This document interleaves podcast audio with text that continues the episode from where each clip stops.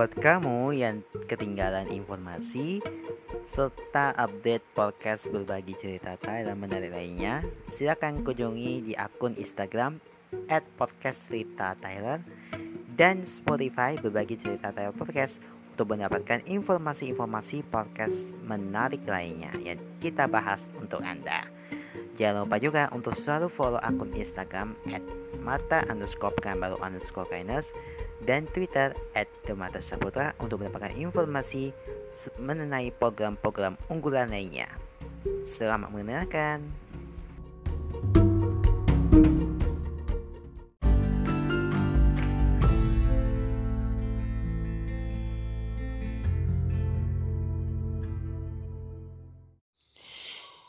Kita ketemu lagi di podcast berbagi cerita Tyler season 8 Masih bersama saya Matai Kasaputra dan temanku Tyler King Yang siap hadir menemani kamu semua. Di mana nih sahabat Tyler? Sehat semua ya?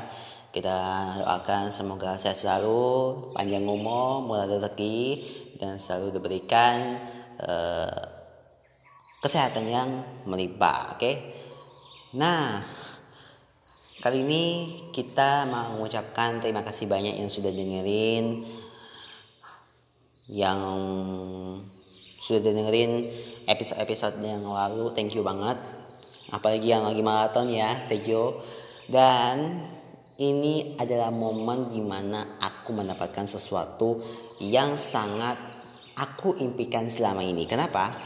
Karena ada satu pepatah yang bilang kalau kita mau mengejar mimpinya pasti akan tercapai. Nah, kata-kata itulah yang membuat aku bisa hadir di posisi ini walaupun aku nggak bukan siapa-siapa. Aku udah lebih terkenal ya. Bahkan di SMA aku itu banyak teman-teman cewek gitu yang kenalin aku. Dan ini yang paling aku sebel karena kenapa aku di apa ya aku kan di IPA 1 ya Nah dia itu ceweknya IPA 2 Jadi kalau aku mondar Mondar ke arah kelas itu Kok kayak Eh eh eh eh sini gang bang bang. Ada bang ada nunggu. Hah? Kalau mati gue bilang aduh ini udah kelewatan aku kan. Tapi ya udahlah mungkin dia masih sibuk. Dan aku udah banyak kerjaan juga banyak tugas sejak aku kelas 12 ini. Tapi mudah-mudahan kita cepat lulus ya dari sekolah ini. Amin amin amin amin amin. Karena itu adalah satu-satunya jalan di mana aku bisa lulus. Amin.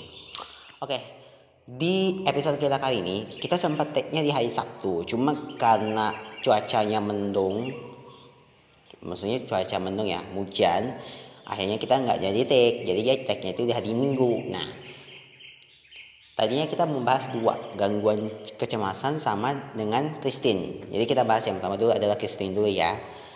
Jadi kita akan mendapatkan uh, sebuah informasi tentang Christine ini. Ntar aku buka dulu ya. Nah, oke. Okay. Sekarang kita akan buka. Nah, ini aku sudah ditranslatekan sama Google ya. Karena ini adalah artikel dari Korea. Jadi gampang itu sebenarnya ini agak lama sedikit. Oke. Artikelnya dari Namu Wiki. Karakternya adalah Kristini oke. Kita ubah dulu ya. Jadi siapa sih yang tidak kenal sama Chris? Nah jadi Chris ini adalah seorang uh, penggemar dari Beetle Choika. Nah, jadi namanya adalah Chris. Jadi Tininos ini adalah penggigit petopeng atau raja men mengikung. Nah, usianya ini 13 tahun sejak 6 SD. Nah, jenis kelaminnya ini adalah perempuan. Pemiliknya ini adalah pemenang besina. Oke, kita lihat dulu ya inisialnya itu ya. Jadi, kalau penengalan karakter Neville ini adalah ini kelas 6 Choi Kabita terlihat seperti penjahat. Jenis kelaminnya tidak diketahui. Meski menjalani kehidupan yang layak, dia memakai topeng agar bebas dari pengawasan keluarga. Alias dari pengawasan orang tua. Nah, otaknya ini jernih. Dan dia berbicara dengan kasar. Dan dia memancarkan energi yang meledak-ledak dalam balapan. Jadi karakter dari Victor Choika ini, ini disebut dengan penggigit misterius. Dia memiliki otak yang jernih dan keterampilan pianonya berada di level profesional. Jadi aku sempat lihat ya di nonton gitu. Jadi dia itu hobinya piano gitu. Hobinya main piano, piano yang berada di level profesional. Dia menggunakan nada yang keras dan memancarkan energi ledakan dalam balapan. Dia ini mengganggu Jung Ho yang menjadikannya saingannya. Jadi dia sudah tahu ya. Ini namanya ini adalah Kristinin atau Kristin. Jenis kelaminnya ini adalah perempuan.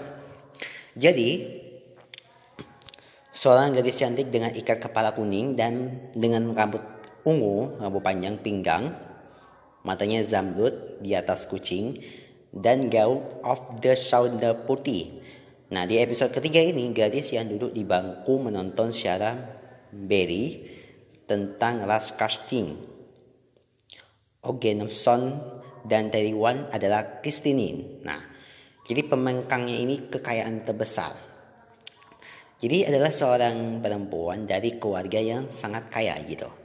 Jadi tidak jelas eh, apakah orang tuanya itu tidak ingin putri mereka itu menunjukkan wajahnya dan bertindak sebagai penggigit atau apakah keluarganya keberatan ya gitu.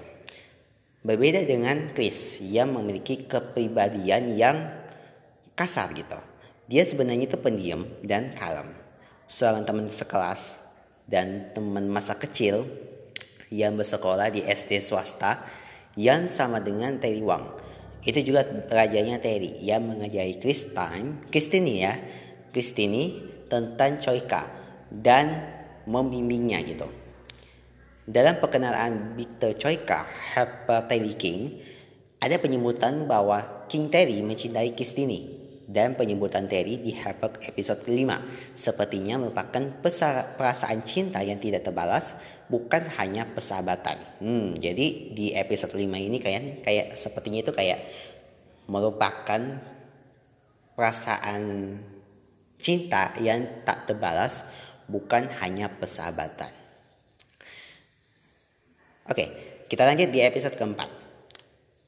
Di episode keempat ini, saya menonton pertempuran antara Chin dan Cheong Huk Ho di tempat yang diyakini sebagai ruang bawah tanah. Bawah ya, sebagai ruang bawah tanah rumah. Dia tampaknya itu tertarik pada Tuhan melalui pertempuran ini dan menunjukkan kesenyumannya gitu. Nah di episode 5 dia itu pertama kali muncul di toko Ling Kun Ho. Dia di luar ya melihat pemandangan kemudian dia membawa ilmusin ke toko pansit kemudian ia membawakan limusin ke toko pasin dan datanglah langsung kepadanya Biarkan saja memberitahu Anda, saya melihat Anda balapan di Berry TV. Nah, aku datang ke sini hanya untuk bertemu denganmu. Dan di taman dia menarik limusin dan melihat dewa yang mengajar Honju, Tiondo, dan Baro tentang Choikat. Rupanya ini dia memiliki banyak minat padanya gitu. Setelah itu ia tampil menangkapkan topeng, topeng ya, bersama dengan Brother Lee Crimson Chu dan casting battle terbuka. Dan hasilnya adalah kemenangan telak bagi Chris setelah balapan yang membela Honju dengan menolak memberitahu Honju menapa gadis itu menenangkan Choika. Nah di episode dalam ke episode ke-6 nih, dalam episode ke-6 ia muncul bersama dengan Terry King di Berry Broadcasting Nah, di sana ia menanyakan bahwa satu-satunya lawan yang bisa ia hadapi adalah uh, King ya. Dan dia dan Tuhan memiliki perlombaan ruang-ruangan di rumahnya dan pada awalnya ia menemukan atau menggunakan skill Zephyr Drift untuk berlari lebih cepat dari Tuhan. Tetapi skill dewa Wine Cat Jump diaktifkan dan dia akhirnya kalah. Dan di sinilah identitasnya terungkap.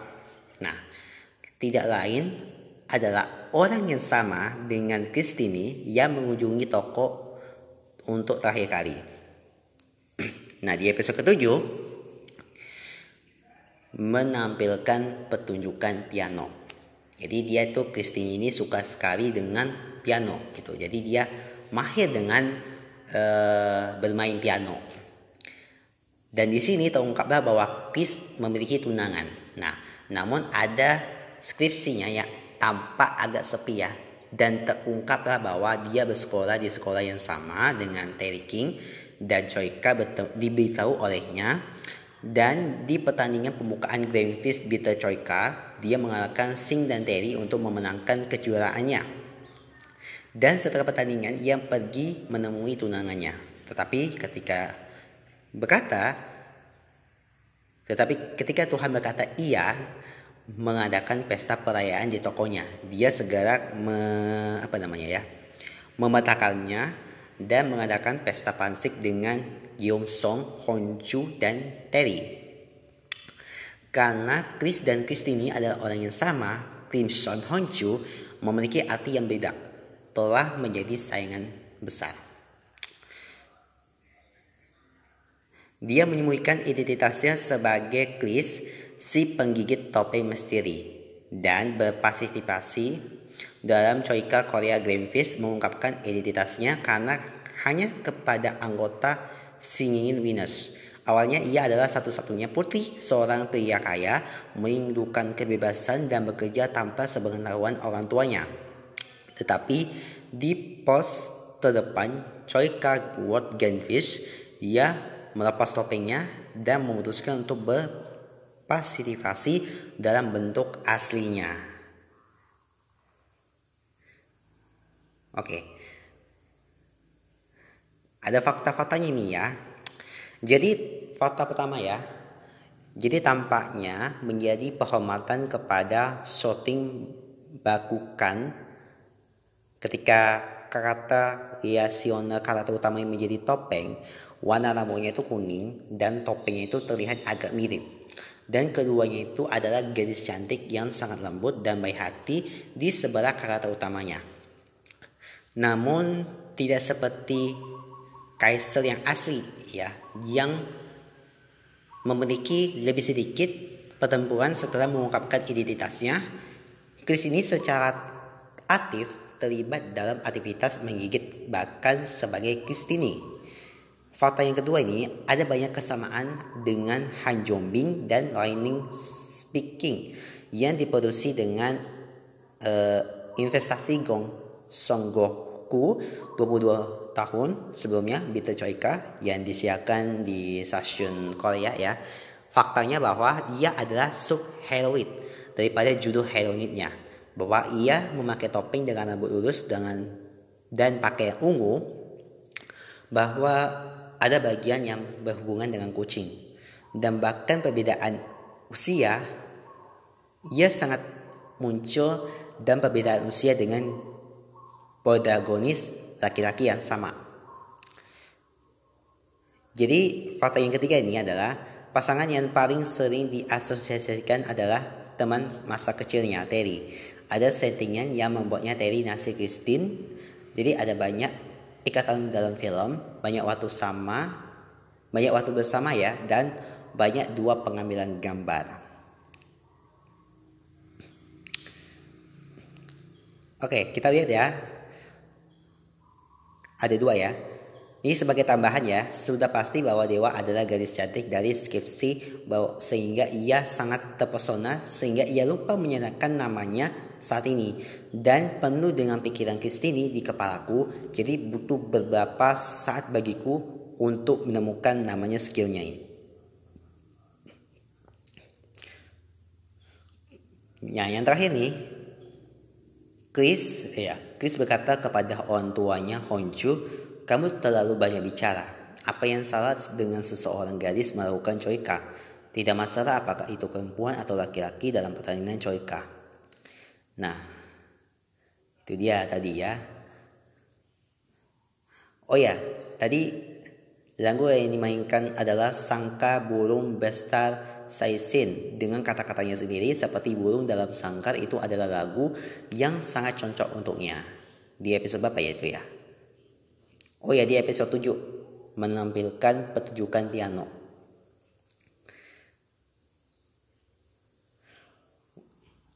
Oke itu tadi kita sempat belajar dan sempat memahami tentang karakter ini dan semoga ini bisa menjadi hal yang sesuatu yang berguna ya bagi kita ya.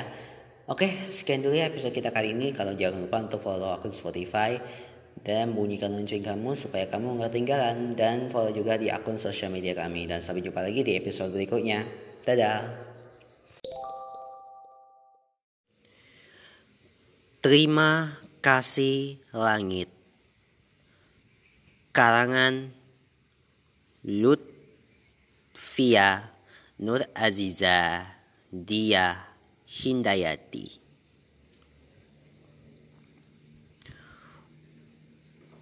Untuk seseorang yang selalu ada meskipun ia tahu pengantiannya tak berujung untuk seseorang yang rela mengeluarkan waktu hanya untuk mendengarkan ocehan seorang gadis tentang lukanya. Terima kasih selalu ada. Seperti namamu yang selalu ada, meskipun musim datang sering berganti, tetap di tempat yang sama meski tak banyak orang tahu apakah langit menyukai hal itu yang orang tahu langit selalu ada dan tak akan pernah berubah. Yang ku tahu dari seseorang yang memiliki nama langit bahwa ia tidak membenci musim panas atau musim hujan. Tetapi bukankah antara di kedua musim itu yang biasa disebut dengan rinai, ringai hujan tidak sepetulnya berada di musim hujan karena masih ada hangatnya sinar mentari, sinar matahari yang tidak sepenuhnya musim panas karena gerimis menyapa bumi. Satu hal yang pasti Rinai membawa pilu untuk langit. Hal yang paling tidak dimengerti adalah Langit begitu menyukai Rinai, ia membuatnya kesakitan. Entah bodoh atau peduli, ia tidak menggubisnya. Satu-satunya hal yang membuatnya bahagia dan sedih dalam suatu waktu adalah Rinai. Langit, hari ini hujan. Lalu, tidak, aku hanya ingin menghubungimu. Apa kamu mengingatnya lagi? Hmm, sudahlah Ringai. Bukankah kamu sudah melepasnya? Ah, mengapa hujan selalu mengingatkanku padanya? Eh, ngomong-ngomong, di tempatku belum hujan, tetapi masih ringai yang turun. Apa bedanya langit? Berbeda lah Ringai. Kamu tahu arti dari namamu. Rintik. Iya, rintik itu, rina itu adalah sesuatu yang berhubungan dengan hujan. Rintik hujan. Tidak semuanya menyukai hujan. Ada beberapa orang yang sebel karena hujan membasahi baju su mereka. Merusak rambut yang sudah satu jam mereka tata di salon. Tetapi tidak dengan Rinai. Rinai itu menyejukkan. Baju mereka tidak terlalu basah dan Tatakan rambut mereka juga tidak terlalu berantakan karena rinai. Dan sinar matahari juga masih muncul ketika rinai datang, hangat. Apakah kamu sekarang menjadi Ali Sofi langit? Mungkin. Apa kamu menyukai Rinai hujan? Iya, aku selalu menyukai Rinai. Entah ia menyukaiku atau tidak. Namanya Langit, pria cewek dan hangat dalam satu waktu.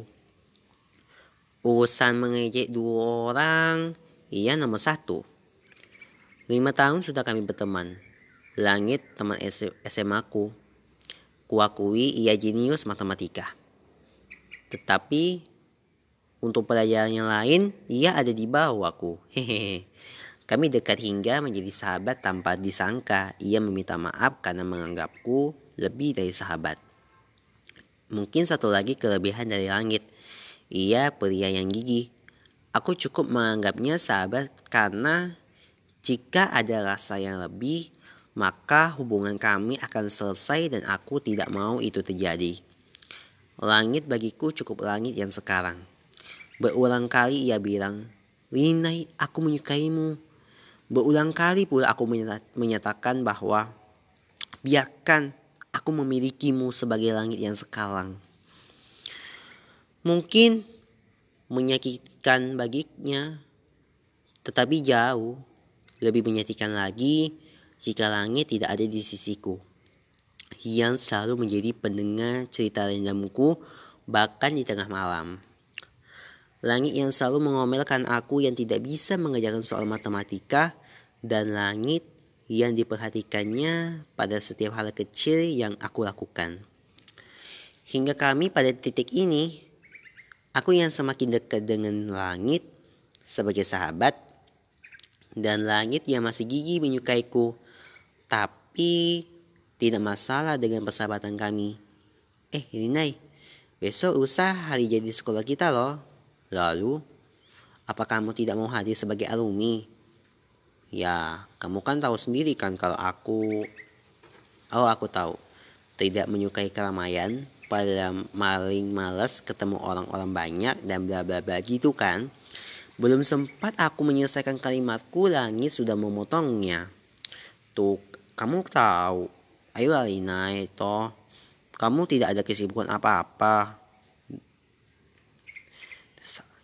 Baiklah, baiklah. Yes, aku nanti aku kabarin ya. Serah. Jute amanon langit.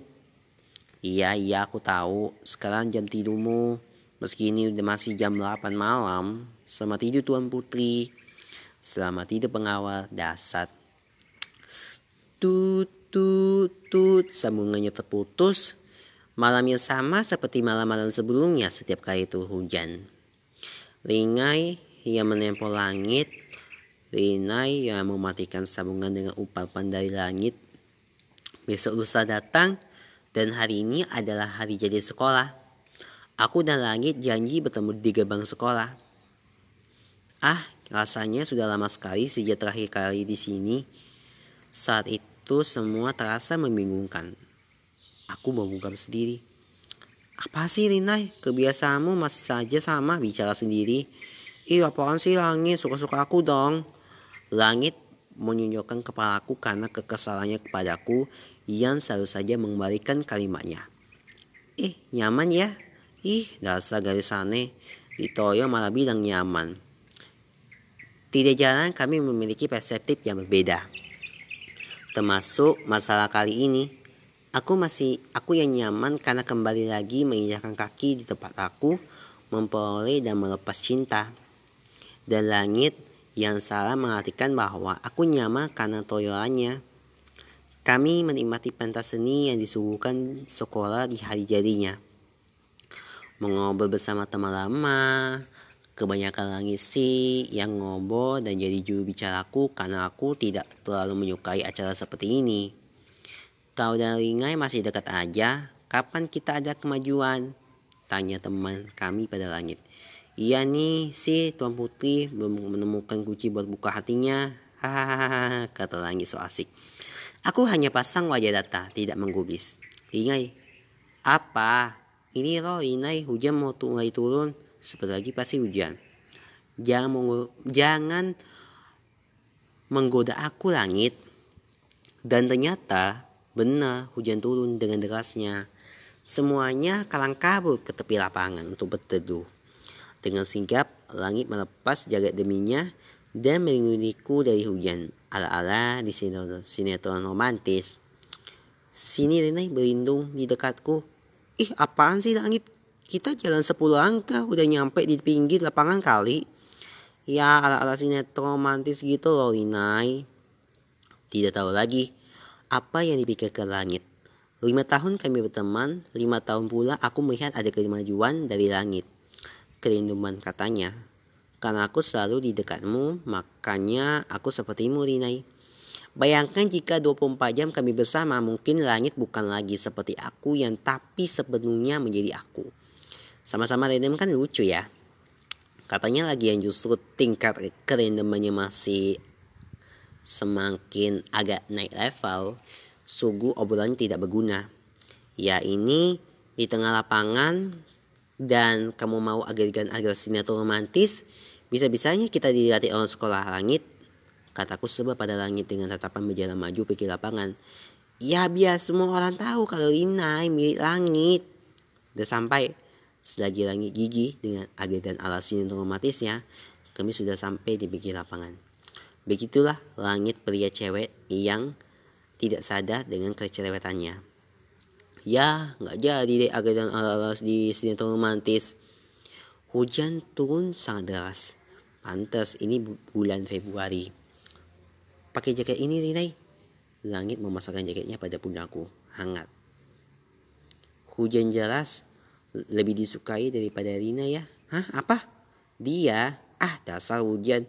Langit mengumpat.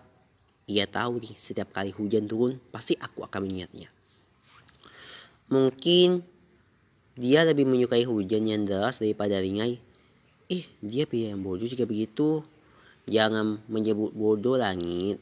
Lalu apa jika tidak bogo egois? Lihat, kau tidak bisa menjawabnya. Aku hanya tidak bisa memahaminya. Jangan mencoba memahami seseorang yang ia saja tidak mau memahaminya. Lalu, apa kau memahamimu langit? Aku memang masih belum memahami sepenuhnya, tapi aku mencoba untuk memahaminya karena isi otakku itu seperti penulis yang tidak membiarkan pembacanya menambah alur cerita yang kubuat. Masukmu tidak terduga. Atau karena isi otakku itu yang tidak terduga, ya jadi tidak menyukaiku. Eh, ayolah Linai. Bukankah dengan menjadi tidak terduga akan ada banyak harian seru yang dijalani? Kau sangat tahu kaku langit. Kau melakukan lima tahun kita bersama. Langit mulai menyombong. Sebelum sombongan semakin menjadi-jadi, kudorong dia dari pinggir lapangan. Mungkin dinginnya air hujan bisa membuatnya kembali tersadar. Atau mungkin aku yang perlu untuk menyadarkannya, menyadarkanku betapa jauh ia untuk digapai yang tidak kehadirannya di sisiku melebihi hadirnya langit di setiap hariku. Ya ampun Inai, kau tidak tahu kan air hujan mengandung asam yang jika berlebihan bisa menyebabkan gangguan pernapasan. Aduh basah. Genturu langit yang entah menapa ia tidak segera ke pinggir lapangan. Langit menyelutuh di bawah hujan dengan banyak mata memandang. Kalau tahu begitu, kenapa tidak kembali ke pinggir lapangan? Kesalku sambil menarik dengan langit untuk segera berteduh. Kembali ke sisimu. Dengan senyum simiknya, ia kembali menggoda. Kudorong lagi langit. Kau begitu biarkan ia kena gangguan pernapasan. Benar, kau memang tidak terduga, katanya sambil kembali ke pinggir lapangan di sisiku. Kau ingat dulu kan saat kita pergi untuk simulasi ujian masuk perguruan tinggi di salah satu kampus juga hujan deras seperti ini. Kata langit tiba-tiba mengingatkanku masa perjuangannya anak putih abu-abu. Aku ingat betapa bodohnya kau membiarkan hujan membasahi tubuhmu karena kita pun hanya punya satu payung. Masih ia aku kesal jika mengingat kejadian itu. Dan aku ingat betapa bodohnya aku kalau menangis di kelas karena melihat aku demam tapi aku tidak bisa jika melihat langit sakit. Hujan reda dan mereka semuanya kembali ke tengah lapangan melanjutkan acara. Aku memilih mengapi dari keramaian yang menurut sebagian orang seru untuk menurutku menerakan. Eh Rina di sini. Sahabat-sahabat perempuanku mengajakku bergabung. Mereka sahabat perempuan yang mengenal bagaimana aku tidak sebanyak langit. tapi semua bagian hidupku aku ceritakan pada mereka. Tapi dengan merekanya aku menjadi ringai tanpa kepura-puraan. Karena itu aku suka mereka. Kami berbicara melepas rindu, menawarkan keberduaan saat SMA. Masa putih abu-abu penuh kenangan. Mana langit? Tanya sahabat SMA. Ku rasakan nostalgia. Memangnya jika ada aku harus ada langit? Tidak, tapi langit selalu menempel padamu, bukankah begitu sejak dulu? Langit selalu bersama dan tidak berubah. Itu katamu kan? Sini ku beritahu. Dulu, langit tidak seperti sekarang. Ia laki-laki yang jarang bicara. Jika aku melihat langit bicara, pasti karena ada matematika. Entah itu saat menyaksikan soal di kelas, mengikuti klub matematika yang dipenuhi orang-orang aneh. Mungkin masukmu jenius kan? Kau saja an yang aneh, celetuk lainnya. Iya, iya terserah. Yang penting ia hanya peduli pada matematika saja. Eh, tapi setelah ia masuk SMA dan aku menjadi dekat denganmu, selalu ku dapati langit ada di sekitarmu. Dengan senyum konyolannya yang bahkan saat di SMP pun aku tidak pernah melihatnya. Eh, bukannya itu berlebihan? Tidak, tidak. Mungkin kau menjadi salah satu soal yang belum dia temukan jawabannya. Hening.